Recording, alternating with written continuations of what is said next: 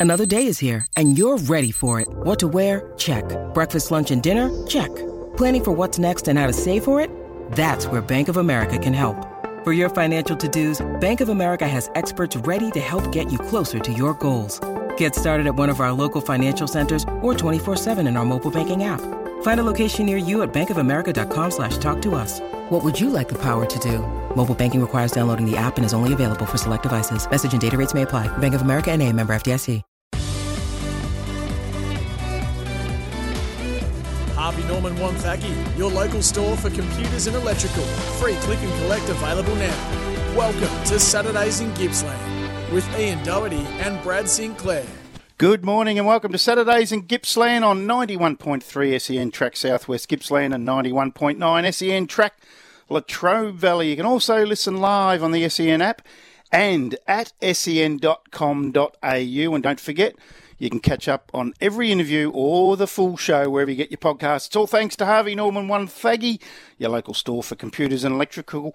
Free click and collect available now. And sitting in again. And I don't know if we're going to keep saying sitting in, I reckon he's just taken over the uh, co-host role. Is um, we're out of breath because a couple of things have happened before we've gone to air. Our great man Dan, the man Eddie.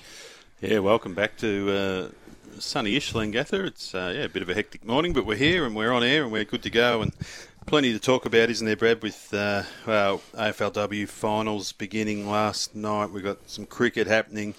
Um, uh, there's statues going up around the country that are causing controversy. Oh, It's, looking it's all going on. So uh, yeah, we've got plenty to talk about. We've got uh, the championship stakes or the champion stakes Hmm. at uh, Flemington today. So we've had the Melbourne Cup run and won, and How'd you go? my tips were absolutely uh, terrible. And I've just taken out a bank loan to put some petrol in the car because I have to. lost everything. And well, we should have went with my six-year-old son. He picked the winner. So Did he? yeah, he was pretty happy about himself. Do you have a, have a little bit of They didn't put earn any on money it? on it, unfortunately. But I'll tell you one thing though we- we did talk about, and I don't know why I just didn't follow him. Was Jockey James McDonald? We talked about last week how he's had an incredible run. Hmm. Well, since we spoke last Saturday, Dan, hmm. he's ridden another seven winners yeah, on Melbourne Cup Day and Oaks Day. well, Uh, the the guy is absolutely amazing, he's got the trophy sewn up, hasn't he? The Oh, um, without a doubt, best jockey. Yeah. Without a doubt, it, it, unbelievable. We're going to talk about that later. Hey, um, Aaron Finch, we spoke about him last week. He needed some runs. He got some, but then he got a hamstring, so he can't He just can't a take a trick. No, that's right. Uh, He wouldn't have uh, put any money on the Melbourne Cup, I don't think, 'cause, No. uh, his luck has run out. The Aussies won last night, Dan. Yeah, not enough. No. Uh, I think we're in trouble. Uh, we- Sri Lanka win tonight, we're in. yeah, it's Can't uh, see it England. Are, England are heavy favourites, and I can't Yeah. see them getting done. But it'd be it'd be fantastic if they could just cause one upset. But nah, it seems like the the best teams are starting to come to the fore at the right Yeah. time. Where's that one tonight? Sydney, isn't it? Uh, I think so. Yeah. Yeah. But, um, Have you been watching much of it? I have, yeah, and I've enjoyed watching the likes of you know Pakistan and India and, and Bangladesh and um, Ireland and these teams. They've added something different to it, you know. And, and Afghanistan last night. I mean, I who'd have thought they'd be almost beating Australia, reigning champs. Uh, how does Afghanistan get? I, I don't know the background of where they get to play or anything, because it's not exactly the safest country in the world, but so they're doing a remarkable job just to be here. I have been told they use hand grenades as cricket balls. Well, then that's probably why we nearly lost Yeah. because the old kookaburras. yeah. Um, yeah, look, I haven't watched too much of it. I've been crazy busy. You have actually the last yeah. couple of weeks. Well, you've got the big parade to pr- prepare for, don't you? Your big, parade, gay parade. parade. cou- couple of weeks. The old uh, rainbow on the plains. If you don't know anything about it, just Google rainbow on the plains in Hay, and There'll be a big photo of Brad there. yeah, and I'll be announcing the winner of Mr. Gay Pride Australia. How do I get in the running for that? You are in the top eight. Thank you. One's pulled out. There's only seven. There was eight finalists. Do I have to be there, or Yeah, you have to be there. You have to. We're. Uh, SEN will pay for me to go up? And oh, I'll, I'm sure they. will. all right, let's They'll get on pay for your outfit too. and I've got to say, um, they, No, that'll be a great event, though. It will be It fun. will be It'll be a lot of fun. fun, yeah. uh, well, the, the seven winners they win a fair bit, and, and I'm interviewing them all, and then I'm Brilliant. announcing the winner. I'm really looking forward. It's going to be a good weekend. I'll have to play the audio on here of the winner. Yes, I'll, I'll if your do interview's that. any good, yeah. I'll do that. Hey, um, How's your week been apart from all? Uh, before we do go on, I know we're, we're going to talk in depth on a few of these things, but uh, just quickly, Hawthorn, the racism fiasco has turned into a complete fiasco. It has, isn't it? It's hard to it's hard to see it going any way other than a bit of a overview and then move on because we can't get the interviews with all the people we want to interview. Uh, I'll say we, but um, and the the ones who have pulled out of the interview have got a valid point. You know, it's Yep. it's purely run by it, sh- it should be an independent panel. You know, like at the end of the day, it's overseen by the AFL, but I, I would have thought that needs to be covered by the um, by an independent group because of the severity of it, and and then spread it wider in terms of looking at the whole competition and all the clubs. But for now, Hawthorn's the pressing issue, and I don't I don't like how it's playing out. Good to see the coaches back at their clubs, and Clarko is obviously pretty pumped to be back at North and. And all that's great, but gee, it, it's hard to see a definitive finding coming out of it if we can't get everyone interviewed. Well, they they're pulling out quite quickly now, aren't they? They're, they don't want to be interviewed. They don't think it's independent, and they think it's the AFL that it's going to be a bit of a circus. Yeah, that's it. I think they think it's almost just like a bit of a brand protection thing, and then we'll uh, a bit of a token listen to whoever wants to talk, and that's it. Whereas they want to see it. You know, part of the issue is their fears of being involved in the AFL because of um, it all happened to them under the AFL's banner, so to speak. No, no one could ever suggest that uh, the AFL brand uh, protection. use a bit of protection on their brand with. No, Essendon people certainly don't think that. I bet they don't. I bet they don't. It's, it's it, well, it's going to be interesting. Hey, last night I watched the AFLW final. Oh yeah, Adelaide jumped them, Dan. yes, and the reigning champs, aren't they? The Crows. Yeah, three, they were about th- I think three and a half up before Melbourne scored, Okay. and then bang, bang, bang, and the Demons have run out twenty-one point winners in the end. You don't usually come back from three goals down in a, you know, because it's not a high scoring competition. No. So you don't usually, that's a big lead. It was a very good game of footy, and I know I've sung the praises before, and I'll sound like a broken record, but that AFLW has improved out of sight. Oh, 100%. Yeah, huge. And how uh, was Daisy the star of the show again or not? Uh, Not really, no. Um, That's good in a way. Yeah, th- and and I, I don't think she has been the last few weeks. yeah. Uh, I watched the Casey ga- the game out at Casey just You did go, last did you? Saturday afternoon. You did go? Yeah, yeah. I, I got there for the second half. Excellent. I had a few things to do, but she didn't dominate. She, uh, but she's when she touches it, Yeah. It, it turns into something. Yeah, Scott Pendlebury stuff. where you Yes. just- You, know something will happen. Yeah, she's got all the class, Yeah. both feet, and uh, just a dancing inside step, and very hard to tackle. And it'd be a bit like a Joel Selwood where you'd lift players just by being there. Yeah. You lift your teammates just by being there. So, well, that's good. She might get the fairy tale finish. She's into a prelim final yes, I'd love to see that. one away from doing the Shane Crawford and going out on a on a premiership high. So we'll see. But today, 4-10 is Brisbane versus Richmond. You'd think Brisbane, they've had such Yeah, a great year, haven't they? probably the team to beat there. That's up there at the Gabba. Yeah. Uh, Metricon, because uh, the, Oh, the cricket's at the Gabba. That's Yeah. right. That's right. So, oh, okay. So they're out at the Gold Coast. Well, what a better place. Hey, our great friend who lives out at Inverloch, Yeah. 72 today, the great David McKay, Looks fitter and younger than us too. He's looking neat. superb. the number 43 for the Blues. And a lot of people might remember the old Swan as the. Uh, the gentleman that was responsible for the kick that set up Jesaulenko's famous mark in the 1970 grand final, I think it was um, I call him Mike Williamson, where it was McKay to the members sta- member stand wing.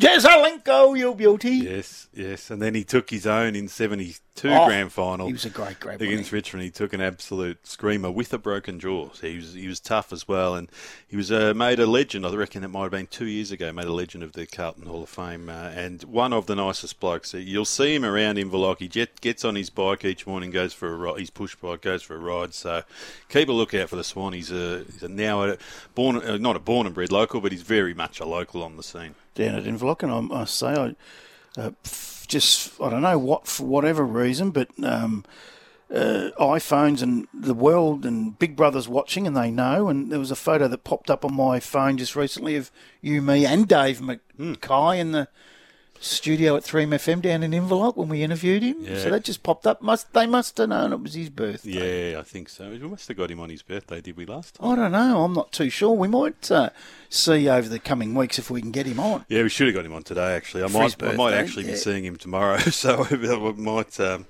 I'll, I'll have a word to him. We might be able to get him on next week, or, or in the lead into the season. Happy birthday, Swan! Now, we've got to go to a break in a minute, but I said I've been busy. But uh, Dan, that might pale into insignificance of where you're at. I see another book's come out, The Cat's Perfect 10.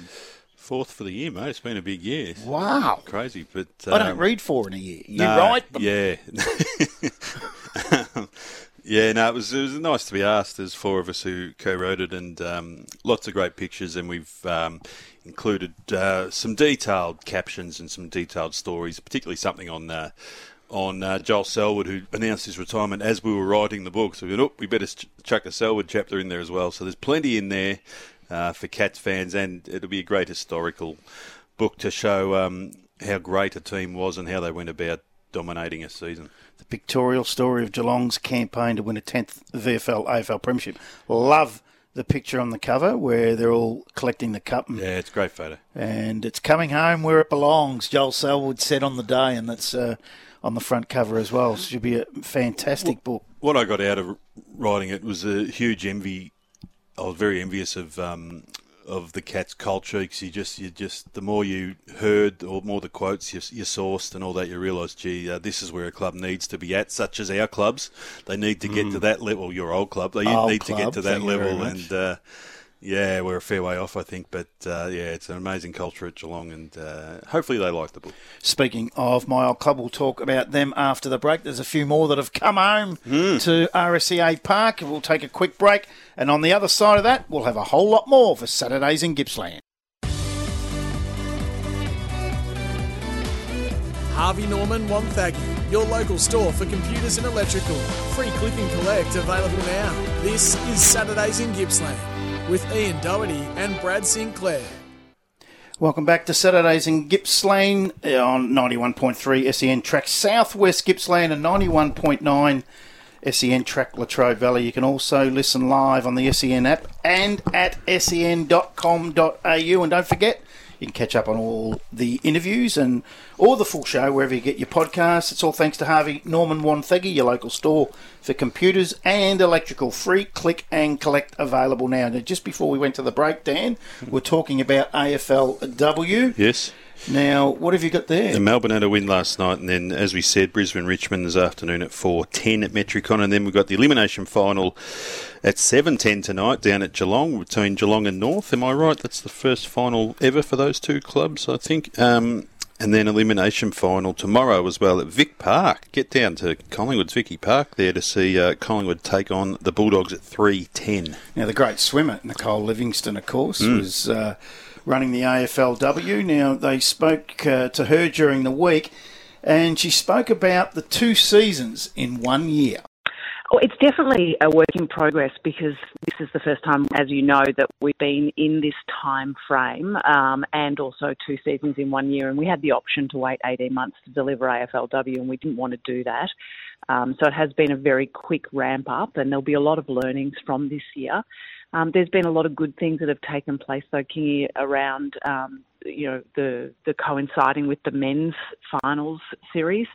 Uh, if you were walking around the precinct of the men's grand final period of time, which was our round five, uh, it was filled with AFLW games as well, and you know the grand final parade came into exactly where AFLW matches were taking place. So, you know, we're only six years in. Uh, this is our seventh season. We are still building audiences. So, um, you know, we've got a faithful crew that are still coming along to AFLW, and um, we've gone from four uh, four matches a weekend in in the first year to now nine matches a weekend. And in fact, that growth looks like 28 home and aways in year one, season one, to now in season seven, 90 home and aways. We only had one final back in the first year, and that was a grand final. This year it's nine finals, including that grand final. Wow, it's come a long way, Dan. It has when she puts it like that. Yeah. 28 games to 90 odd. Yeah, and we forget that they're in they're playing a second season in in the same year, so it's a pretty arduous um, journey for them all, and particularly on mostly part time money, aren't they? But um, Yeah, it's It's here to stay. Well, it is, and I've got the question for you. One to throw out there: Should they, whether it's next year or in the foreseeable future, be just playing purely before the men's games every week? It's it'll. I believe it'll get to that. Yeah, it should. Yeah. Then Uh, you capture both audiences. You Yeah. can the gen, the money they're going to get more money coming in because the crowds will be, you know, they'll be able to work out a, a, a crowd share money type thing Yeah. as well. It just makes sense to me. Oh, it certainly does, and I think um, yeah, uh, they're really using Ikon Park Yes. a lot for the the AFLW, and so all of a sudden, yeah, then they're using those smaller uh, country grounds at times. So all of a sudden, Etihad's fine, but what's it going to be like if they're on the G? Yeah. Is the scoring really going to shrink again because it's such a big ground? That's That's true, yeah. Things they're going to look at, I suppose. Yeah, and I think just to generate the money so that they can be paid professional, like you know, sort of equivalent to the men's money, is to have them playing those games before the men's games. It becomes a real club thing then because Yeah. they're both there, like country footy, when the reserves and the seniors and the netball A grade and that all play together. It becomes a real club. I, I think it needs to happen sooner rather than later, but. Yeah. Whether they can play a 23 game season yet, I guess that's the question. Yeah. Well, she spoke about seasons one to seven. and She also spoke about what next season looks like. Well, the time zone um, or the, the place in the calendar is definitely something that we're committed to. So we, we believe we've found um, the new place for AFLW to be able to be one sport with two pinnacle products uh, in the AFL and the AFLW. So, um, yeah, we're focused on getting uh, season seven uh, done and dusted with nine finals to go. And then um, we've already started the planning for season eight. So we're like the men, we need to uh, agree to a CBA uh, and then away we go. So um, there will be pre-season, like there always is. That that will commence, you know, around about that May June period of time, and we are still looking at starting in the men's buy round, um, which we think actually gives us some good fresh air when people are are into footy. So yeah, all of that's uh, to be worked through. So, Dan, just to run through those games again. Well, what's on tonight? Uh, yeah, so 4.10 today, we've got the Brisbane-Richmond qualifying final at Metricon Stadium. Probably Brisbane for mine there. That goes into the cricket tonight, so it's a perfect afternoon. Settle in at 4 o'clock and you're there till 10 o'clock. Um, elimination, oh, actually, elimination finals tonight as well, 7.10. Um, Geelong and North down at GMHBA Stadium at Kardinia Park. Uh, I'll tip Geelong at home. And then elimination final Collingwood Bulldogs at Victoria Park tomorrow, 3.10. I'll tip the Pies. Yeah, I can't do that. I know, you, no, even, especially now you're a Carlton man through and through. You Uh, you can am. never tip the Pies now. Can't tip the pies. And there's a lot of people still they they haven't caught on to this. Me jumping on on Carlton. Well, they, they've lost respect for you, to be Oh, honest. mate, I'm still getting people tagging me in St Kilda stuff, uh, which I want to talk about now. But I got tagged last night. There it is. Get that off. Stop. I need to have my own buttons here. Where now, I get tagged last night on Ross Lyon not being loyal. Uh, this comes from a Collingwood person, Dan, a club that is still paying two players while they're playing at other clubs.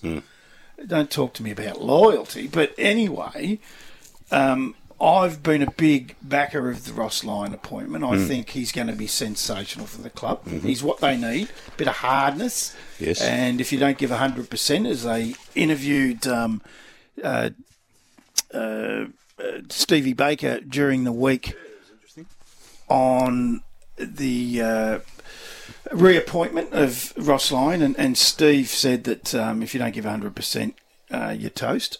Uh, Yeah, if, no, you, it was- if you if you coast, you're toast. Yeah, it was a really good interview, actually. was. And I think the appointment of Brendan Goddard uh, yesterday, I think, uh, as a development coach, Oh. he's someone who, if you don't give Oh. your most, you're toast. So, And, and in that interview with Stevie Baker, he did say at the end he'd be open to if the club asked him. Now he has not been involved since he retired, uh, and as much as far as I, I don't think he even goes to past players function. oh, right. Gee. So he, he's so this is what this is doing with Harvey back with Ross Lyon and and you've got Lenny Hayes. Lenny Hayes back there and now Goddard. Brendan Goddard and Stevie Baker saying that he'd be interested. Well, he's obviously going to be a really good uh, part-time tackling type, um, that sort of thing. I think that you'll find that people will jump back on board. I mean, I've leapt, I've gone. Yeah, I- I'm not convinced yet. We'll see if how the season starts. If Saints are five and zip, I wonder whether they, they, I don't think that matters. They were that last year. Oh, okay. They were eight and three halfway Yeah. through the season, Yeah. and ended up turning at three eleven, Hmm. at three eight, sorry, in the second half. So I don't think that matters. I think it's getting the steps in place, and he'll do that. I think he'll do that, Oh, yeah, for sure. and I think you'll find that Nick Riewoldt might Yeah. be doing some part time stuff. I hope, hopefully, it's not goal kicking because he was as bad as Max King. Yeah, I know. So I don't know. Hey, another birthday, forty-one. Paul Chapman. Ah, 41 today, wasn't he? A great player Norm Smith medalist, yeah, and Bombers. He was there for a bit, added a bit of maturity when we needed him. Beat, Um, beat the Saints in a grand final, 2009 on his own. yeah, kicked the goal, didn't he? And um, yeah, yeah, tough player, wasn't he? Um, yeah, we, start to look at some of those ages and we think, gee, uh, where's, where's like, makes us feel old when you think, geez, uh, I know even like Shane Warne when he passed, he was in his 50s. and Like, hang on, Warne's still 21, isn't he? it's uh, Seen an old record come up on the VFL AFL 20th Century page on Facebook recently and had the goal kickers. I can't remember what year it was. It might have been, I'm going to guess, but I think it might have been 89. And it had seniors, reserves, uh, and thirds. And there was one S. Warne in the top five, six goal kickers in the under 19s for the Saints. He had about 28 or 30, I think. yeah. Was he ever close to a senior, to a getting on the list for the senior reserve? I don't think he was. No. he was a bit podgy. That was in the day where you could Yeah. get away with it.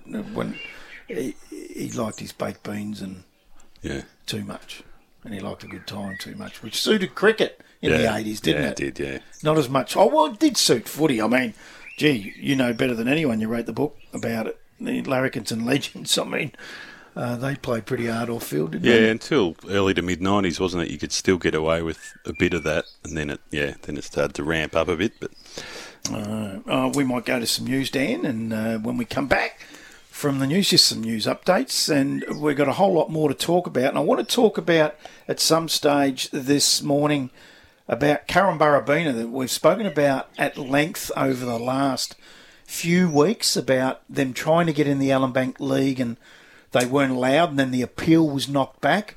And I just want to talk about what's transpired at a meeting during the week. So we'll talk about that after these news headlines.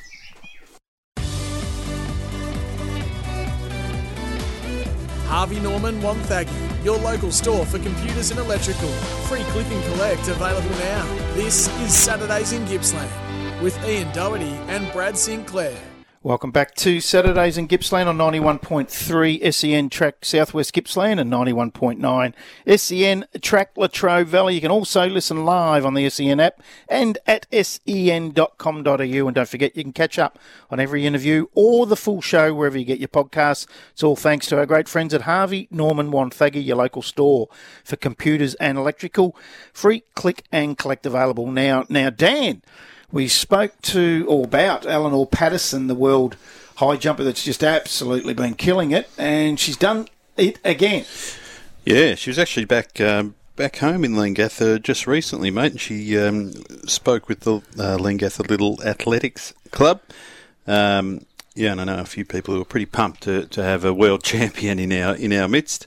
Um, yeah, and she's just uh, Eleanor was uh, even though she's from Leongatha, she um, she's a New South Wales scholarship holder, Institute of Sports scholarship holder. Yeah. and uh, just uh, recently she was named the what's the name of the award? It's the Ian Thorpe Outstanding Achievement Award at the New South Wales Institute of Sport Awards. Um, last week it was. So um, she was named the most outstanding athlete for, for the year, which was pretty amazing because, uh, yeah, she went overseas become the first Australian to win a high jump world title, mate. Uh, at I always get this wrong. I think it's Eugene in USA, in USA. It might be Eugenie. I'm not sure, but that's where she won it. Um, jumped something like two meters, something from memory. It's it's an insane, insane thing. And uh, yeah, so well done to our local superstar. Absolute superstar. She's jumped over Mason Cox, Dan. That's what she's done. Two metres. He's jumped Yeah. over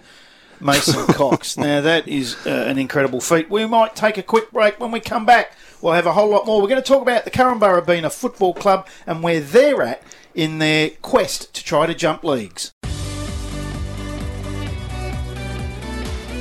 Harvey Norman Wonthaggi, your local store for computers and electrical.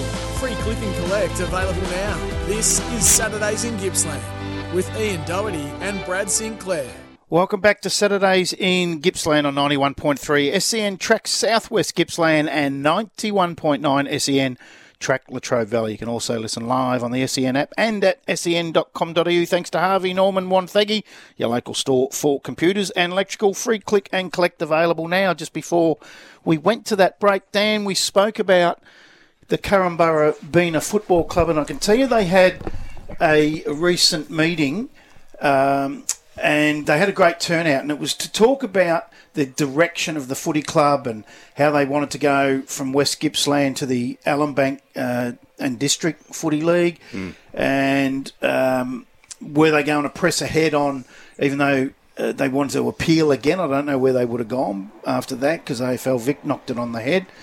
Well, I can tell you that they have said they are now committed and passionate to move forward, stay in the West Gippsland for now, Yep. and move forward and just try to move on. We spoke to Troy Patterson a few weeks ago actually about Oh, yeah. this, and he was ropeable that uh, one that, that got knocked back, and two then the appeal uh, got um, squashed. So now it looks like they're they're focusing on what they can control, Yep. and which is good good idea. And I see Troy's son Bailey, who's probably arguably their best player, has re-signed Oh, good. during the week, and they have their AGM on Monday night, so at 7 p.m. out at the club. So if you're interested in jumping on board, get down there to the footy club, 7 o'clock Monday night, the 7th of November, and the AGM will be held by the uh, incoming committee, and they'll, uh, if you want to jump on and in any role, you, you've got a chance. Yeah, it's a good club, good good Mm. united club. Uh, You know, the, the netball and the football they really work in well together, and uh, they love their love their team. Um, what you heard any inside news on what um, what they're looking at doing to turning the the club's success around, particularly on the football scene? Oh, it's purely recruiting. They've got to recruit, and Yeah. they've spoken about that. They're a little bit disappointed that there might have, well, they're not might have been. They're saying that there was a couple of clubs not too far from them that were poaching their players. Um, so their their number one priority now is to retain. With Uh, and money, then isn't it? recruit. Yeah, it, it is, and and I I think uh, I can't remember the exact numbers, but Troy said on this day that they'd won. There, there was a guy there that just played his hundredth game, Hmm. and he'd actually only won. I think it was ten or twelve games. Uh, so You want to, I know, you want to feel like there's hope in Yeah. terms of success, don't you? At any club, at whatever level, or, or any sport team, really. So that's the hard bit. So that's where the priority does need to be, doesn't it? In terms of just getting the recruitment thing happening. I'm sure they're working their butts off as it is anyway to try and get them, but it just takes. It might just take a couple of players, and, and the culture they have there generally is is very good. So. It's a great place to be, and the town really gets behind it. So it's worth, um, if you're thinking of where you're going to play next year, it's worth just uh, making a call to Korumburra there and just uh, having a word. I just drove uh, through there this morning, and they got some dog trials or jumping. There was dogs jumping fences and There'll be no poo on the ground when No the season starts. ground, don't worry. It is one of those clubs and grounds that I like in the sense that they don't have a cricket club on the ground. Hmm. Which one that means they haven't got a cricket pitch, and two, you can utilise your ground twelve months of the year, and I think that's a huge advantage. Yeah, Uh, when I say advantage, I don't mean it's going to make you win, but it's a huge advantage for a coach or a player. Access wise, yeah. Yeah, you're on that ground all the time. And pre-season's a bit less. In you know, you're not, you're not restricted by maybe a fence around the pitch, or so. No, it's a good ground, great, great grandstand, great club rooms. You know, that, and they really get together after games and, and enjoy themselves as well. So. Uh, that's the place to go if you're looking for a team to be be at and you're not Yeah. sure. It's worth having the conversation because uh, you could be part of seeing a club rise up the ladder. Exactly right. And uh, speaking of uh, clubs trying to rise up the ladder, we spoke last week about the concussion stuff, and we briefly touched on it. And you might have remembered me saying that there is a certain player that is ropeable over the whole thing. I didn't want to name him because he hadn't come out, and, and well, he has in yesterday's paper, so I can now name him. It was Rod Owen, ex St Oh, yeah. Kilda footballer, and Chris Kavanagh did an interview with him on the Herald in the Herald Sun earlier in the week, and uh, his words, Rod's words, is stop the embarrassing sweeping under the carpet and show that it cares about concussion before another past player dies. They- They're his words to Gil McLachlan in the AFL. Well, he'd know. He'd be speaking to a lot of them, and he's gone through it himself, uh, going through it himself. So um, you would like to think they're taking it seriously, but it's hard to hard to know what, what's happening behind the scenes. But uh, when someone with that experience in that side of the game is saying that, you know that there's still a lot of work to be done. Yeah, there was an apology written, uh, apparently, to past players, and uh, Rod went on to say that the apology to the past players was nothing more than empty words. Many people do not see our continuing symptoms of dizziness, anger, impulsivity. How do you say that? Impulsivity. That's better That'll do. uh, struggle with concentration and fatigue. And Rod sent an open letter, and you can read that in the Herald Sun or it's up on Facebook on Rod's page. I've read the entire letter on Rod Owen's Facebook page, and uh, Rod's really struggled. You know, he played with St Kilda, Melbourne, and Brisbane. And he had other issues as well that he had to Yeah, deal with. he had alcohol and drug issues, and he's very open and honest about all that. And there's a big story last year, I think, about uh, some um, abuse that went on as well with uh, with uh, an, a little league coach Yes. as well. So he's had a lot to deal with. He, but, he certainly uh, has, Yeah, and that's still uh, under investigation as well. is it? Yeah. Uh, he played 81 games in 13 seasons, so it's not a lot of footy. You were there when he was there, weren't you? Yeah, 84 because he was he got there in 83. I was there in 84. He had a knee reconstruction, so he wasn't playing. He was in 84, and he was actually uh, a curator on the ground. That was his job with uh, Jeff Cunningham. Oh.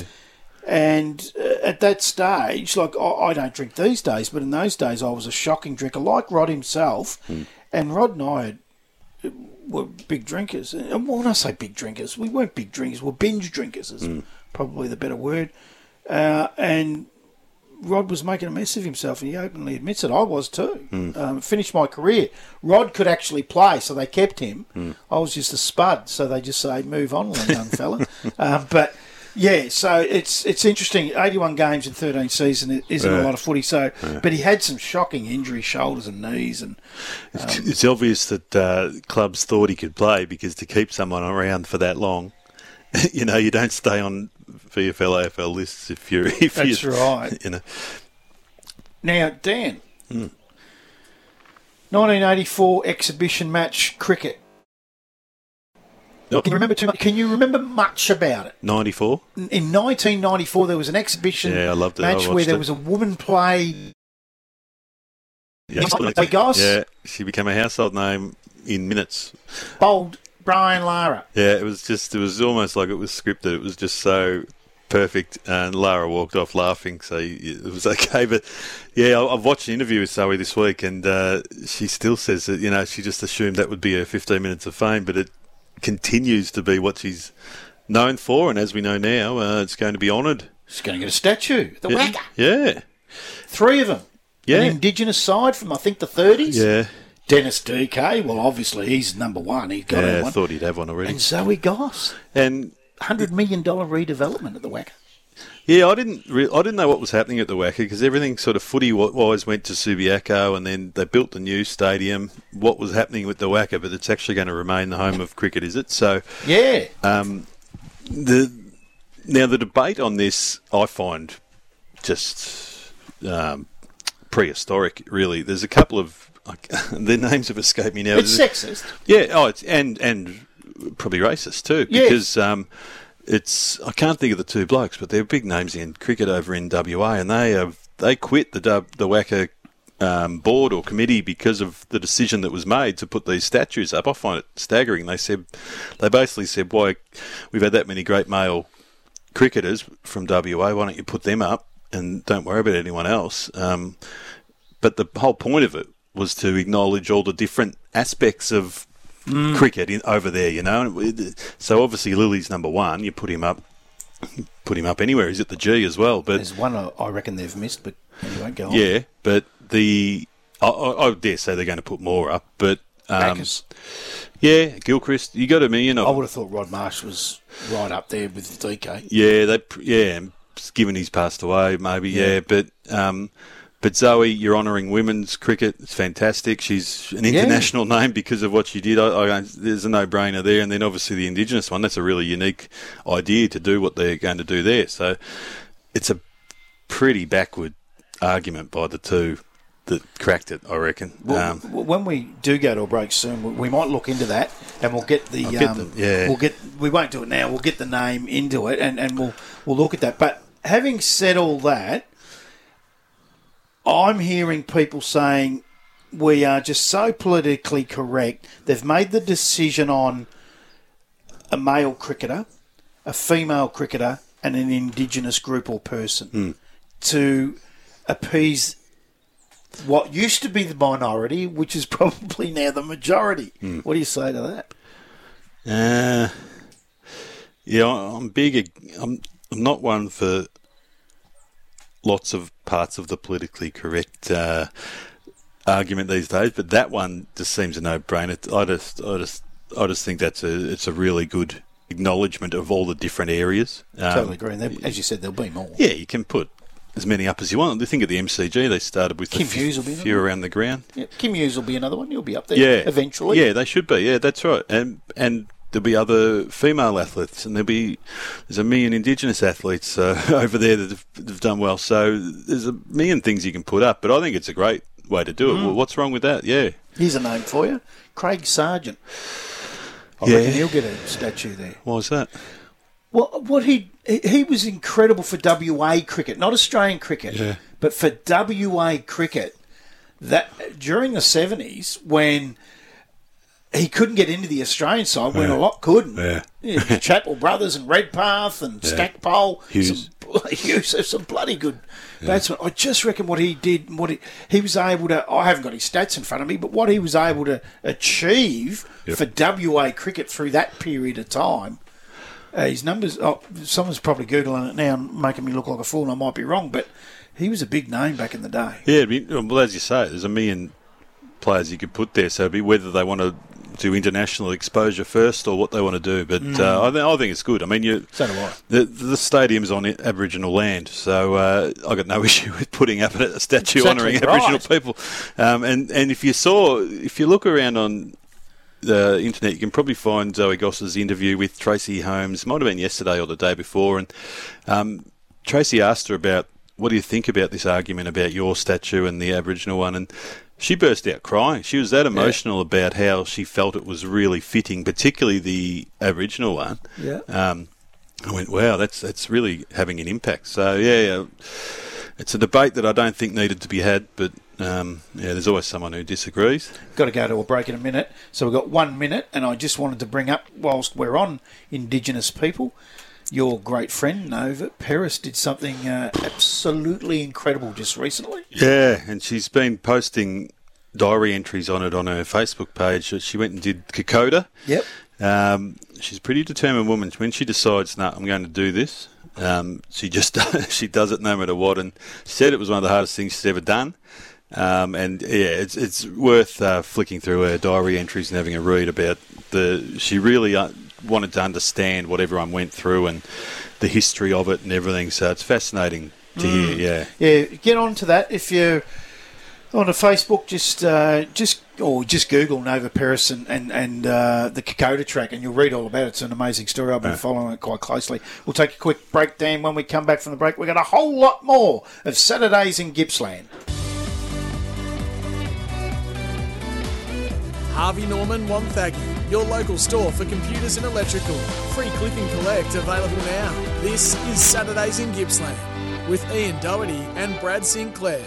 Welcome back to Saturdays in Gippsland. You're with Brad Sinclair and Dan the Man Eddy sitting in for the Whiz again this week. It's been about a month now. You're just a regular now, Dan. I think we might have to get that uh, stinger changed to the Dan Eddy Show. Yeah, he's become Mr. Golf, hasn't he, uh, Mr. Doherty, over the last few weeks. So good luck to him, but uh, yeah, I, I reckon he can uh, he can stop getting the the extra dollars he gets for his name getting mentioned at the start of the show all the time. He loves it too. Hey, we just went to a break, and before we went to that break, Dan, we spoke about the statues going up about Zoe Goss and an Indigenous team, and uh, DK Lillee up at the WACA, and there was a couple of people that weren't happy about it and quite outspoken. We found their names. Who are they? Yeah, it just happens to be former Test greats uh, Graeme Wood and Michael Veletta, so they know a bit about uh, cricket over there. But uh, yeah, I was surprised, but uh, they they had an issue with uh, WACA boss Christina Matthews and her decisions in that on that regard. So uh, it's going to play out. It'll be interesting, but the statues will go up, I'm sure. Unbelievable. Hey, SEN,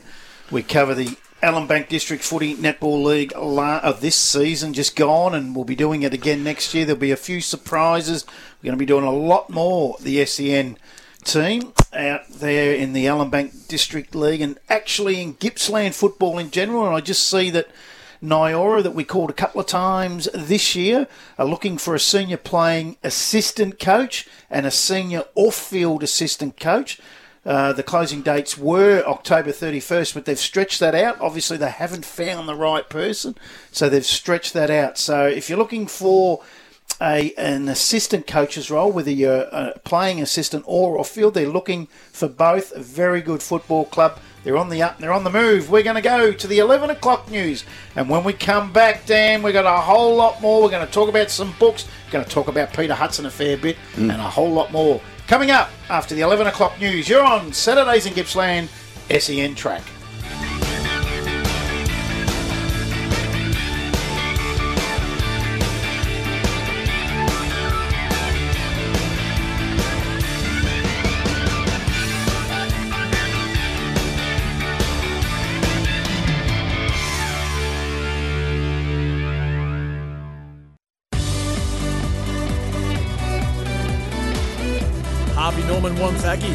Local store for computers and electrical.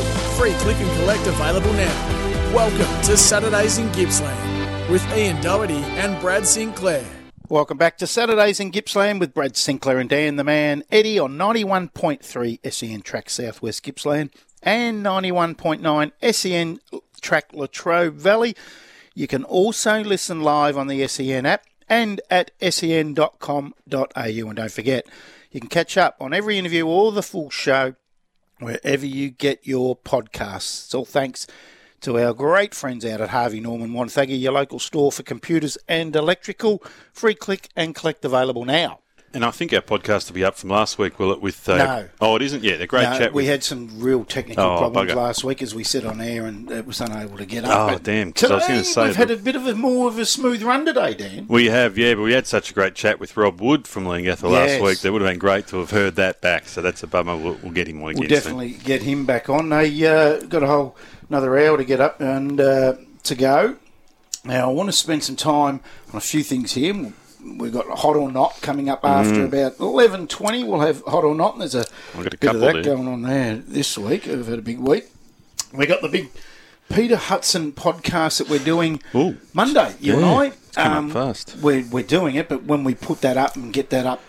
Um, A couple of weeks. uh, yeah, it'll be a couple of weeks, and we'll play a fair bit through this show and SEN. And um, looking forward to that. We're going to get out to his house on Monday. I'm looking forward to that. And this week's weather's meant to be quite nice. So Yes. down down on the peninsula there it'll be a bit of. Uh, 27 degrees. I'll have to. I'll be struggling to keep you out of the water. I reckon. Oh, I reckon you might be too. I'm looking forward to that. The what a great man he was, or is. I should talk like he's, No, he's still- still still a great man, a football genius. Hey, um, tell us about. Well, I mean, not at length, obviously, but tell us a little bit about this book, the a football genius, the Peter Hudson story that you wrote, because I've been reading it religiously and back and forth last week because of our podcast, and I want to be up to date with Mm. everything and make sure I don't make a gig of myself, which I'm quite uh, known to do, you know, Dan. might happen. Um, and who? I don't want to give away too much because I want them going out and buying the book and I want them to listen to the podcast. Who was Peter Hudson's favourite player or best player he'd ever seen? Uh, it's funny, you know, because they didn't have a lot of TV back when he was growing up. They didn't have the. But through newspapers and radio, John Coleman was his favourite player. That's who he wanted to be. He realised that Coleman was loved because he kicked goals and took marks, and Peter realised that was a pretty cool thing to do. So from a young age, he was a young John Coleman, and he actually got to meet the great man because Coleman was coach of Essendon in the mid 60s and tried to get him to Essendon. Gee, I wish that had played out. But um, come close, he come very close actually, but um, didn't happen. But uh, yeah, so Coley. And, and they weren't exactly the same player, were they? Coley was on people's heads all the time and, and doing that sort of thing, whereas Hutto was uh, more your use your body muscle Oh, and nudge them out of the way. And um, they both didn't love training. Um, I'll give them that. But uh, both, well, they're the only two players in history to have averaged more than five goals a game. So That's what I was going to say. When you said that Peter Hudson's favourite player was John Coleman, I mm. thought, well, they're the two. Now, people talk of Lockett and Dunstall, and they talk of Wade, McKenna, they talk of all, and Buddy Franklin, the- any modern day full forward, they talk of them all. Tom Hawkins. Those two, for the people that didn't get to see, well, I didn't get to see John Coleman. Mm. I've seen a lot of Peter Hudson. He was the, the guy when I was growing up uh, over, the only two that have got over an average of five in their careers, and they were both cut short by shocking injuries. Yeah, basically the same age. They both had the knee injuries. Luckily, Pete was able to come back, and John could have. It turns out he probably could have, but he chose not to. But um, it, yeah, it, the the parallels are are Yep. amazing. And when it was being determined who would get the name on the the leading goal kicker medal in the early '80s, it was um, it was out of Coleman, Hudson, Coventry. Uh, that might have been it, maybe Wade, but I, th- I think they were the three, and it ended up being the Coleman medal. But it could have quite easily gone to Hudson. And, and again, Coleman was uh, in the VFL AFL team of the century, and Hutto wasn't selected. So you you think, well, okay, so it's almost a, a, a coin toss between them to see who gets. Who gets what? And I asked David Parkin, who was on the selection committee for that 80. team. Yeah. Um, and Parko said that, um, you know, he played with Hutto and he, he loved him and one of his best mates, but he said I had to vote for Coleman because he was more visually spectacular. So that's Yep. that's what got him over the line, I think. But uh, yeah, Hutto's in that conversation. Uh, it's an amazing thing. Now, speaking, my you know who my favourite is, uh, my favourite all-time player, and it's because he, he, this is the guy that got me interested in football, and, and as a kid, and it was Alex Jesaulenko. Now, there's a famous photo around a pool table of Peter Hudson, Peter McKenna, and Alex Jesaulenko. You reenacted that two years ago, was it? Yeah, yep, yeah. Fifty years on. Now, uh, just before we go on, and you go on about that, the reenactment of it, how can anyone get to see that photo, the before and like the the old one and the new one? Yeah, I'll, on my website, I've, I've done a little story on it with some photos, citybooks.com, and, and look in the blog section there, and you'll see see the story photo. about getting. Yeah, because what happened, 1970, um, Hutto, McKenna, and Jez are all kicked 100 goals. First time that three players had done it in the one season. Uh, it's only happened once since in '93 with Modra, Ablett, and uh, Dunstall or Lockett. I can't remember who it was, and um, and so they got them together for it was at I reckon it was at Jez's pub. He was at the Cross Keys Hotel in um, Essendon at the time, and uh, they had a, just had a photo of him pretending to play billiards. And um, I saw this photo uh, only a couple of years back, and I thought, geez, it'd be great to get the three of them together to reenact that. And it's not easy to get three people in the one room. Uh, especially those three. Yeah, yeah, three such a long time ago. and three of the biggest names in, Oh. in history. So I was very lucky. Uh, they all agreed, and it wasn't too difficult to arrange. And it just happened to be lockdown time, um, and you try finding a pub in Melbourne now that has a pool table. It's not that easy. There's not many Yeah. that do. I thought it'd be just a case of walking into any pub, but the, so we ended up going to a billiards place in Fitzroy that that actually makes the tables, and I thought this is perfect. So we all went in there. It was about a 40 degree day. It was stinking hot. And they all wandered in, and you should have just seen the admiration between the three of them as they all arrived. And it was like they were catching up on old times. And my auntie Yvonne had put, uh, she was the photographer, she put all the balls in the exact spots of where they were in that old photo. And we got them to stand there and pretend they were playing for another five minutes and move a millimetre this way, move a, change your smile a bit this way. And, and the photos are fantastic, as you'll see on daneddybooks.com. And it's, uh, it's, it's one of the most special things I've done, actually. Uh, You got your buddy Franklin's, all the ones that you've seen. McKenna, Hudson, Jesaulenko, by 10. Th- That's they were movie star rock stars Yeah. of that time. Uh, as it was starting to become a movie star rock star game like it wasn't covered to the they were lucky they had TV in their era to to help them you know because we got to see a lot more of them but but the thing was they're all such humble blokes you can you can go in their house you wouldn't know that Jezza played footy you wouldn't hardly know that Hutto played footy it's not Really? it's not dripping from the walls at home and they don't talk about themselves without being asked you know, so that's why Hutto hadn't written a book. It's why Jezza, I did a PhD on Jezza, and uh, you know he he didn't want to really talk about himself much. You know, they, they just don't, and that's that's what makes them even more attractive as a writer. You want to find out more about them, which is why I wrote Hutto's book the way I did. I uh, I cannot wait till Monday when we sit down Mm. with Peter Hudson and do this podcast. I think I'll I will somehow get the question into this podcast about that day. Mm. Um, no, he loved it. Yeah, because uh, that to me, when I, I only recently again looked at that photo, it bobbed up on my wall for some reason, the- as they do. They know how to advertise hmm. Facebook, and it bobbed up, and I looked at it again, and it had the before, like the older photo and the the newer one, and I'm looking at it, and I and then there's another photo of you leaning on the pool table, looking at these three, hmm. drooling yeah, that's right. as I would have been, and and and I don't want to. You can't underplay how that would have felt. You're a historian of the game, so how that would have felt on that day. Uh, you can't underplay that. That would have been amazing. No, it, it's like getting yeah, like getting Ali, Jordan, and Gretzky all in the same room. You, you know, you you just don't get them there one on one with them just to be able to just chill. It was a relaxed environment. We weren't in a really crowded area, um, so they were able to just be themselves for an hour, and it was uh, it was fantastic. Anyone And- walk in and recognise them? And no, it's funny they didn't. No, Really? and, and um, geez, lucky I didn't walk. yeah, I, I- if it was me, I would have been drooling on the window. Yeah. So it was amazing to to do that, and they were just very accommodating. And I was expecting Jezza to say, "Come on, move it on a bit here," but he was he was great. Jezza just just lean forward a slight bit, just to, and he was great. So. That was a very of all the things I've done. That's right up there with the most. And you know, I think people will enjoy the story alone. I wanted to have some photos of it in the book, but uh, publishers were a bit tight on how many uh, images I could put in there, unfortunately. But uh, I would have loved to have had a, a photo of that in the book. So go to the website and check it out. Go to Dan Be- uh, daneddybooks.com. Have a look at that. You can also see where you can pick up uh, his most recent one, A Full Genius, the Peter Hudson story. Well, I shouldn't say the most recent because the cat one out is out now. The Cat's Perfect 10 that you wrote with a few others. Uh, get on to daneddybooks.com and have a look at all that. Have a look at the photos that I'm talking about.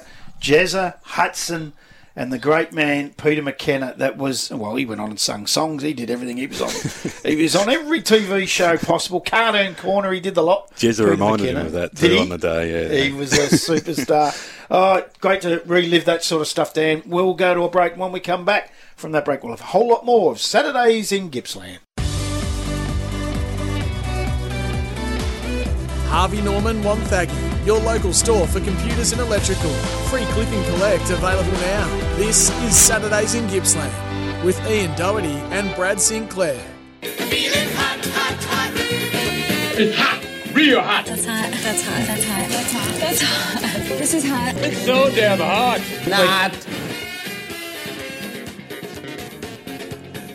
Ah, Dan, my favourite time of Saturdays, or my favourite time of the week, actually. You can tell I don't have much of a life, um, but I do love hot or not, and uh, you might kick us off.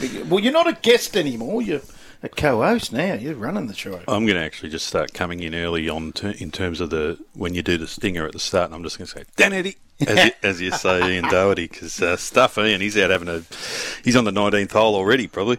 Um, my hot, or I think it's hot anyway, and I think uh, Australian audiences are going to think it's hot coming forward. Is I'm going to get this wrong, but Ashley Chandrasinghe.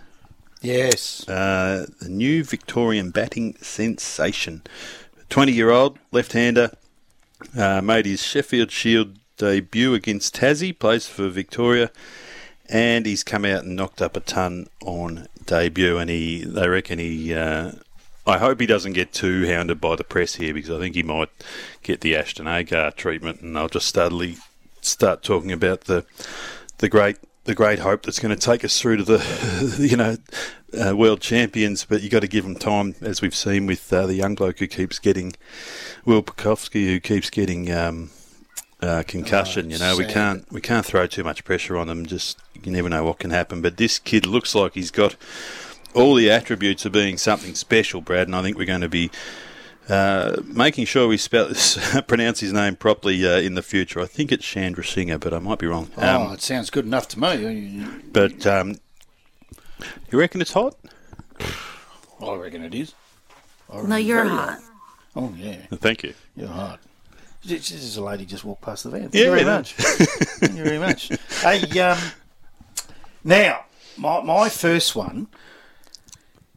I've got to ask a question. We're the, we're hosting. The Aussies are hosting the T20 cricket Mm. right now.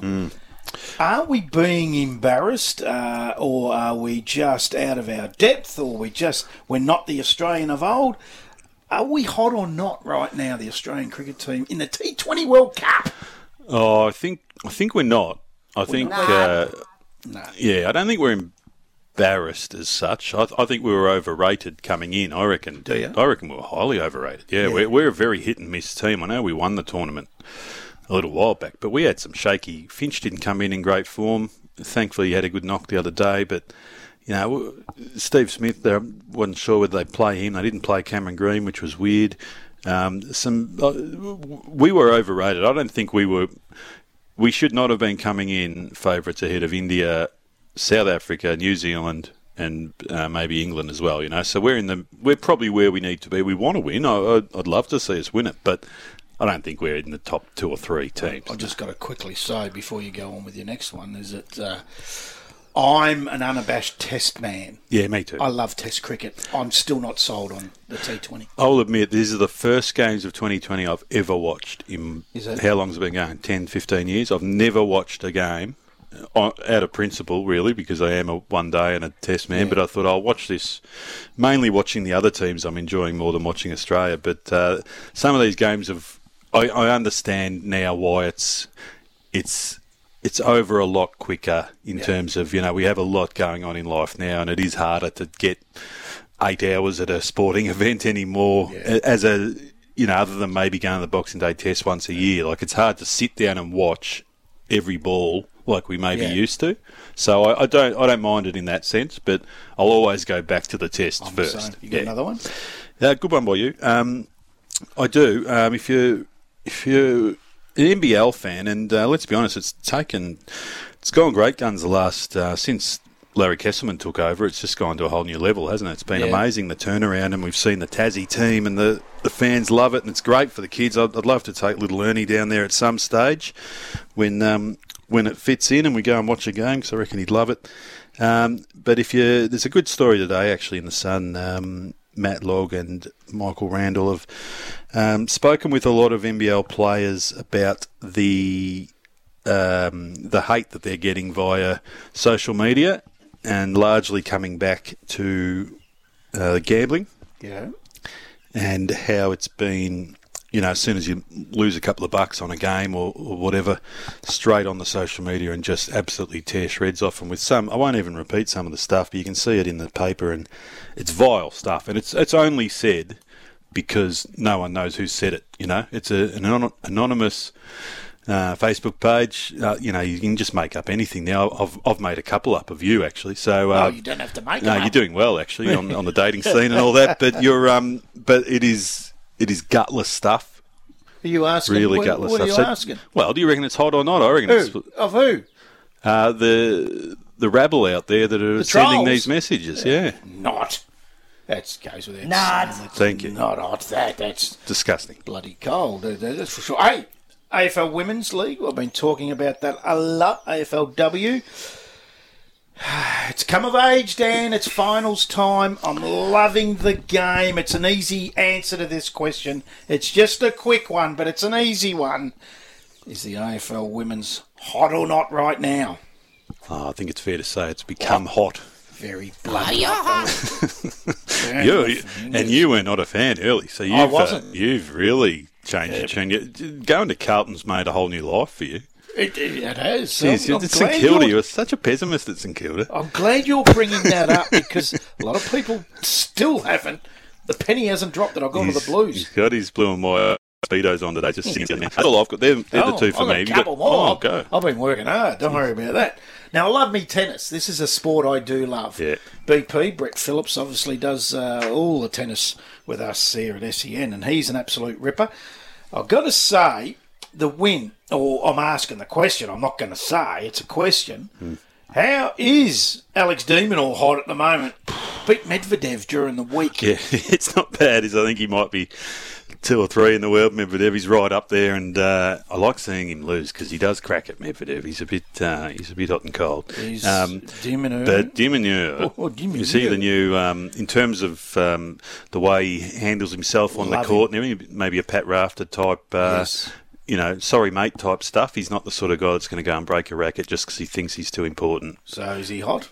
Uh, Alex de Minaur? yeah, he's boiling hot. He's very hot. Don't worry Stop about that. it. You're hot. Stop it. Yes. A lot of women walking past the van this morning. I get a fair bit of that. Uh, Hey, Leongatha is good for that. uh, you, you bring up Pat Rafter. I've got to ask a question. Is this hot? Wally Masur and Pat Rafter have been out getting tests done. Bang, bang, bang. Getting every test, cholesterol, everything known to mankind. Because you can get a normal, just a heart test now Yep, I've done that. on the back of Todd Woodbridge's heartbreak. Uh, heartbreak. Heart attack. Is that hot or not? Oh, it's very hot. I think it happened with Stop it. You're hot. it. It happened with um, Shane Warne as well. Happened with his sister. We all went and got our tests done pretty much straight after that. I thought, geez, if it can happen to someone who's fit and healthy and active, uh, it can happen to anyone. Um, and a lot of times it can be a family thing. So uh, it's, yeah, you just don't think to get it tested. Oh, I'll do it one day. I'll do it one day. Yeah. I probably don't need to. And I'm, I'm feeling okay. You know better than anyone. It's happened to me. And if you're over 50, go and get checked out. You just go into your local GP and ask that you want t- things in the mail about um, testing for bowel cancer and everything like that. Trust me, go and get tested. I didn't know. I hadn't had a test. Feeling ordinary. And ended up in hospital for a month. Ended up with open insane. heart surgery. Yeah. And, and you were around you at the time. We remember. Yeah. I I just didn't know it was happening, and, and you don't know. So- so if you're over 50, go and get checked. So do you get tested now regularly? Or should you, or have you slackened off and you need to go and have another one? Gee, that's a good question, Dan. And you're spot on. I've been too slack. So you've just rung a doorbell. Go in and my do it. head. Yeah, go and do I'll it. go and get checked again. I am on medication, and I do seem to feel pretty good of late. But you're spot on. I'm going to go and do that. And I'm glad you brought that up. And as soon as we finish at midday, I might even be off on the. We might follow up with that next week and make sure he's done it. Yes, that's a good call. We'll do that. Hey, we're going to go to some news news headlines, and we're going to come back and uh, talk a lot more sport and probably a lot more dribble uh, as we do every Saturday morning. You're with Brad Sinclair and Dan Eddy, Saturdays in Gippsland. And I also want to talk about. I caught up with an old footy teammate Oh, that. I played with footy back in 1985. Gee. Hadn't seen him in a long time. Caught up with him and his wife during the week. Went round there for dinner, and I just want to talk to you Okay. about that and how good that was. He's a great man, a great man, Gary Parsons. Uh, so after these news headlines, we're going to talk a whole lot more sport here on Saturdays in Gippsland. Damn hot. Harvey Norman One Wonthaggi, your local store for computers and electrical. Free click and collect available now. This is Saturdays in Gippsland with Ian Doherty and Brad Sinclair. Welcome back to Saturdays in Gippsland with Brad Sinclair and Dan the Man Eddy out here in Leongatha today, and it's beautiful weather at long last. Now, Dan, I um, was up in Deniliquin during the week doing a bit of work and uh, a lot more rain up and around Echuca. I was in Echuca and Moama one of the days, and Uh, the rain up there and the flooding up there is just it's, it's so something to look at. It's just amazing. You drop holes because they're not potholes; they are craters.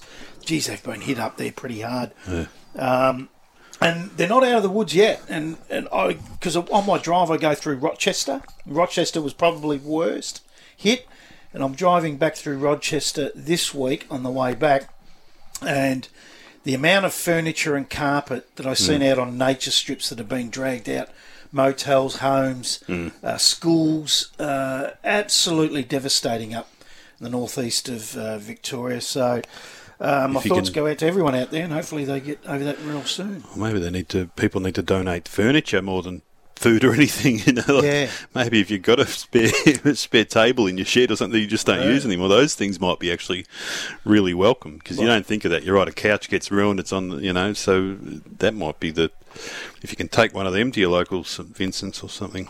Well, speaking of hospitality up that way, I've got to say, Dan, I was up there and I- back in 1985, I played in Canberra, played footy in Canberra with a club that's no longer around called West Canberra in the ACTAFL, the major league up there. And I wore Collingwood jumpers, can you believe that? Wow, Which is, uh, if I'd have known before I got there, I probably wouldn't have gone. slimming the stripes though, isn't it? So that, Oh, I didn't have to worry about it in those days. I was only 21, so Okay. I needed to feed back in that day. My nickname back in those days was Sparrow because I wouldn't eat. Yeah. And having said that, I- well, I caught up with an ex-teammate of mine, Gary Parsons, and his lovely wife Paula. He's a home economics teacher out at the Deniliquin High there. okay, so knows how to cook. Oh, and he's invited me around for dinner, and I thought, oh, this will be all right, home economics Yeah. teacher. My God, Dan, the feast that was put on.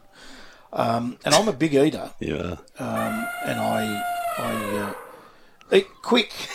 I eat quick. Uh, yes, uh, some would say like an elephant. Um, so I uh, sat down to this incredible meal, and those two were finished before me, and I'm fast, and I'm struggling. Big chicken dish and veggies and potato. It was unbelievable. Anyway, I finally got through it, and I I wasn't feeling real good. I, I was bloated. You can't go to someone's house. You can't go to the toilet. no, You, you know, you can't do that. You have to wait.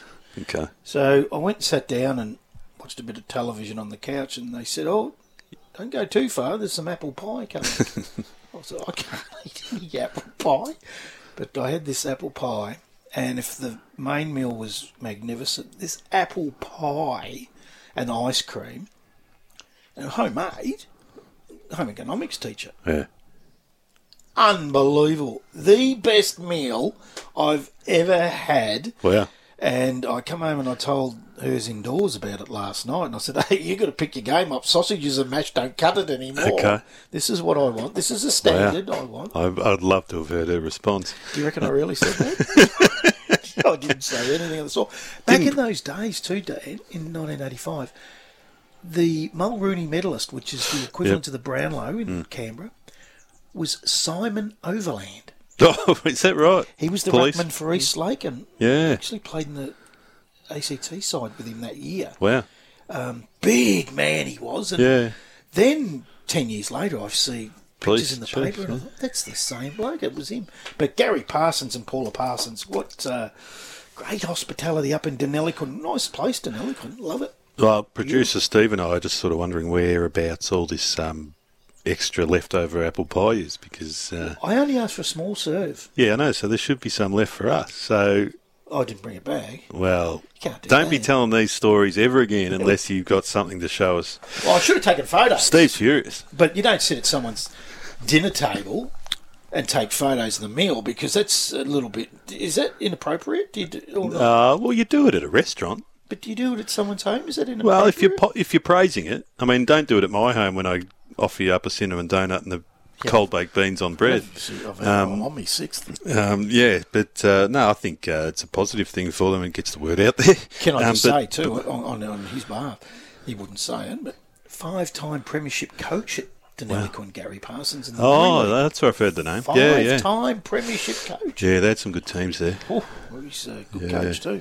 Good on you. Hey, just on coaching, um, I don't know if you heard, Brad, but uh, you, you mentioned Paul Chapman, a Nor- for, former Norm Yes. Smith medalist. Another Norm Smith medalist, Brian Lake, has just become the playing coach of Western Region Football League team Caroline Springs. You know what? I reckon he's been playing there a few years yes, now, yeah, he has. and he's taken on the coaching role. He joined in 2016, actually. Uh, played a key role in the club's second division premiership. Ah, So he's been there for a bit. Yeah, Brodie Holland was um, doing that. Now he's gone on to a senior mentoring role at Preston. Northern Bullants. He's coaching them. Senior mentoring role. They've got that wrong.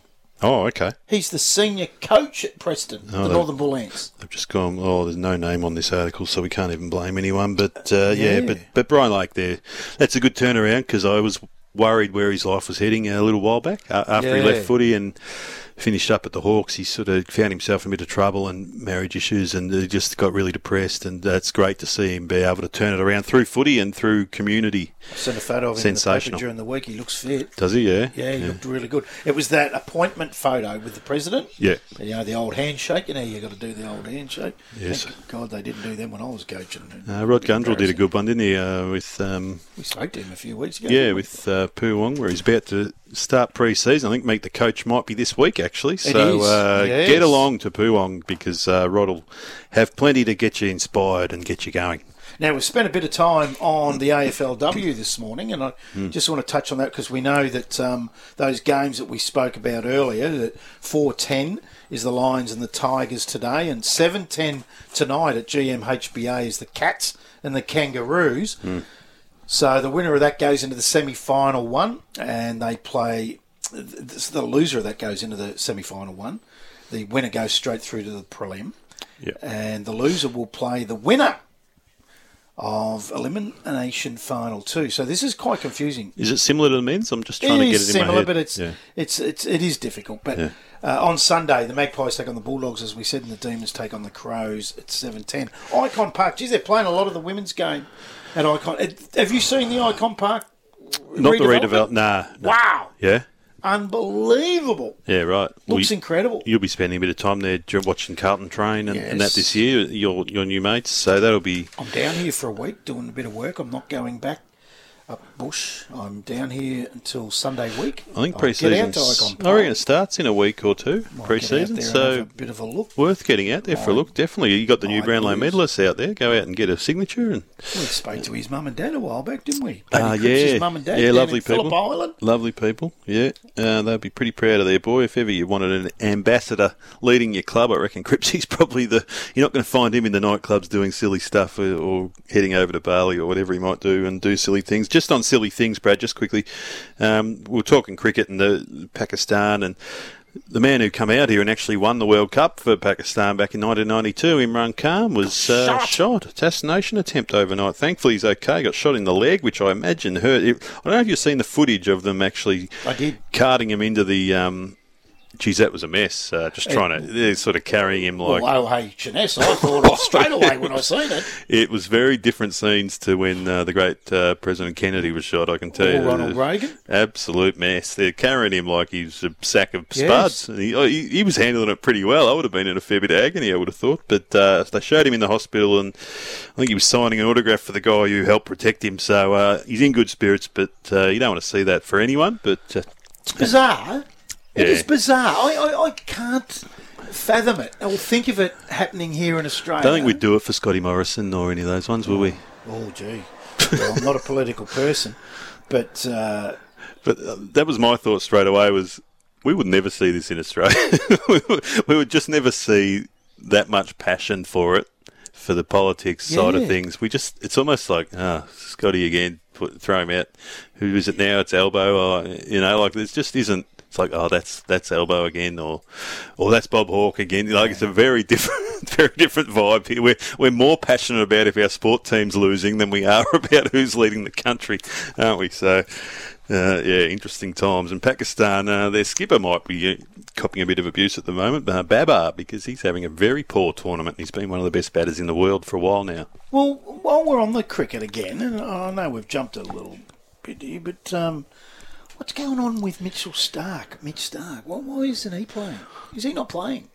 Uh, he was 'Cause I haven't seen a lot. Uh, he was water boy last night. What's so, going on there? Well, maybe Well, he's actually he's a pretty good batter too, so it is a bit strange, isn't it? I find that I last night was a critical game. We we win Yeah. by four runs, And he's a good death bowler, isn't he? At, at He- the end there, his Yorkers and that. we pick up another fifty runs there by him bowling. Yeah, uh, like take 50 off the opposition, all of a sudden yeah, that's right. w- we could be in the finals. Yeah. I, I find it astonishing So that Starc wasn't playing. no. So they obviously feel that Hazlewood and Cummins, uh, Richardson was in as well, wasn't he? And and he went for like one run and didn't do much. So it is an interesting one. That's probably one thing I don't. The Test team is generally it's a more settled. You get to be really familiar with the side and.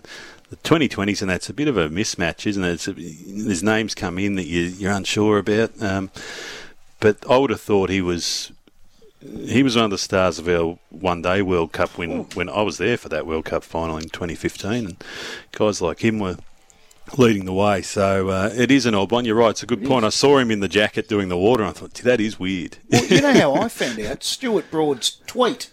oh, right. He He's written, please tell me Starc is injured.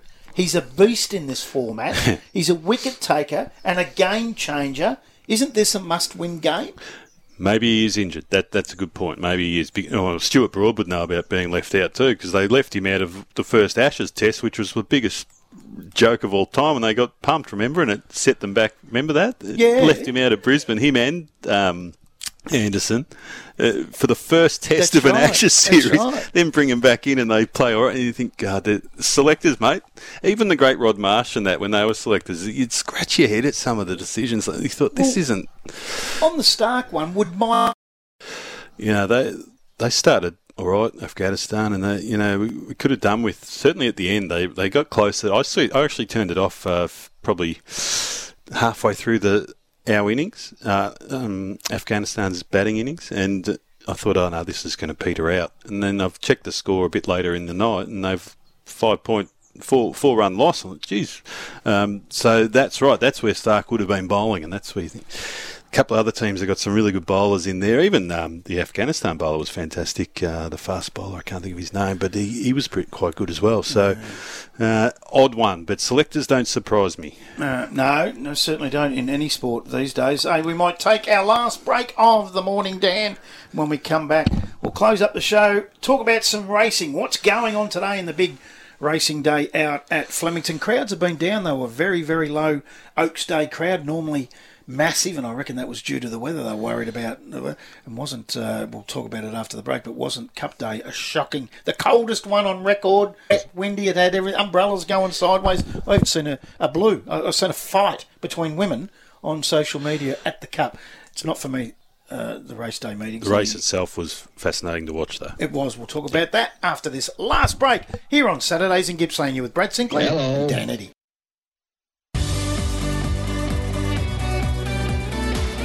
Harvey Norman One Wonthaggi, your local store for computers and electrical.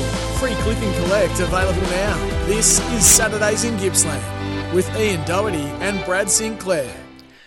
Welcome back, and we're closing up, Dan. It's uh, been a big morning. We've had uh, a lot going on this morning. Saturdays in Gippsland, 91.3 SEN Track Southwest Gippsland, and 91.9 SEN Track Latrobe Valley. Been a good morning, Dan. Now, what are you on for today?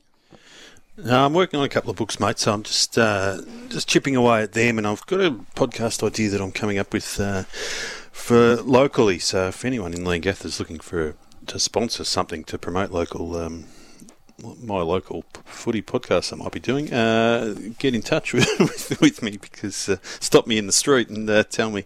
Um, yeah, I'll have more on that when I get it all sorted. But yeah, so mainly just uh, chipping away at books and I'll have the sport on in the background and settle in tonight and see if we can see Sri Lanka upset the Poms and get us back into the, the, semi-finals. I'm trying to chase some money that I lost uh, on It's Tuesday never good chasing, no, Brad. Never good. So we don't promote that. The Champion Stakes this afternoon at 5.10, race 8. Get your pens ready. 1, 2 and 7, the trifecta. I'm Thunderstruck, Zaaki and Anamoe. And you know who's on Anamoe? James McDonald. It's a very, very short price favourite, I might add. Um, but uh, I'm going to have a crack I've got to get some money back, Dan. I've got to take uh, hers indoors out today. Taking her outdoors? I haven't seen her all day, all week, so I thought I'd Where are you do off the to? right thing. Where can I our know. I got- I s- listeners find you? Well, when I le- yeah, when I left this morning, I said, "You pick a place. You just have a think where you want to go It's this dangerous. afternoon, It's and, very and dangerous. I'll take you there, um, as long as it's free, Dan." I said. Oh, okay. No, I didn't. No, I didn't. But yeah, I'm going to head out into Melbourne. It's a beautiful day. We don't get this weather, or we haven't had this sort of weather for a while. I mean, it's not a magic day, but it's better than what we've had. So Mm. I think I'll get outdoors and have a look around. Um, No, you could go down the beach there and just have a cafe, have a good walk, have a bite, maybe take a frisbee. big day Thursday, uh, Monday, Dan. We're going to do the Peter Hudson podcast. That will be forget, we'll down near the that. beach, yeah. We'll be down there and down the peninsula, a beautiful spot. And we'll we'll um, play excerpts of that through our show over the next coming weeks on SEN Saturdays in Gippsland, and it'd be great to catch up with the greatest full forward statistically of all time. I watched quickly before we go. I watched a, a bit, bit of video on him, as well as reading your book, of course, The Football Genius, the Pete Hudson story. I I uh, watched a bit of footage and some interviews with him and so forth during the week to get ready for Monday. And uh, wow, when you watch the footage of the way he played and how he wrestled and took the mark from behind one hand and turned for six foot four, turned on a threepenny. Isn't that what they called it back in the day? Uh, yep. Yeah. And Don't know uh, what you'd turn on now. and then a nice flat punt. Five cents or something? five dollar note. What now? Prince Charles or King Charles, thank you. King Charles. That'll, that'll never roll off the tongue. No, I it don't won't. It won't. and I don't think putting his image on the five dollar note would uh, actually it just wouldn't look right. We, we just keep the Queen's uh, face on there, I think, because uh, it just it just resonates with us. Prince, uh, nah, Yeah, no, he's had a torrid time. That they've had, had a torrid time Hmm. The last few years. The royal family, no doubt. Hey, I wouldn't mind getting the uh, advance that Prince Harry has received for his book. It was something like thirty million or something advance. I'm like Before he's get put pen to paper. bucks. Uh, he's written it now, but uh, well, I say he's written it. He's he's voiced it, and someone's written it. But he thirty something million. He's donating a couple of mil to charity, but that's a pretty That's handy advance. I, I'm lucky He'd to have get that in the ashtray of his car in coin. I know. With his grandmother's face on it. Yeah, that's that right. coin. That's right. it's unbelievable. Yeah, Two million. scary. Two million.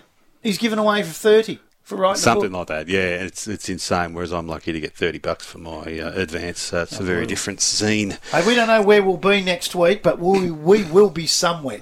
In Gippsland, it could be Wonthaggi, Inverloch, we might get out to Traralgon Mall, could be Leongatha, Korumburra, could be Warragul, we could be anywhere. Warragul wouldn't be a bad spot. We haven't been out there for a while. Beautiful part of the world, It's yeah. a lovely spot, Warragul. I love Warragul. We might even look at heading out there next week. We'll see how we go. Been a great morning, Dan. Thanks for joining us again. Uh, it's been a, a big morning. There's been a lot happening. We spoke about. We didn't have a, a guest on today. We'll make sure we get one next week. Don't forget.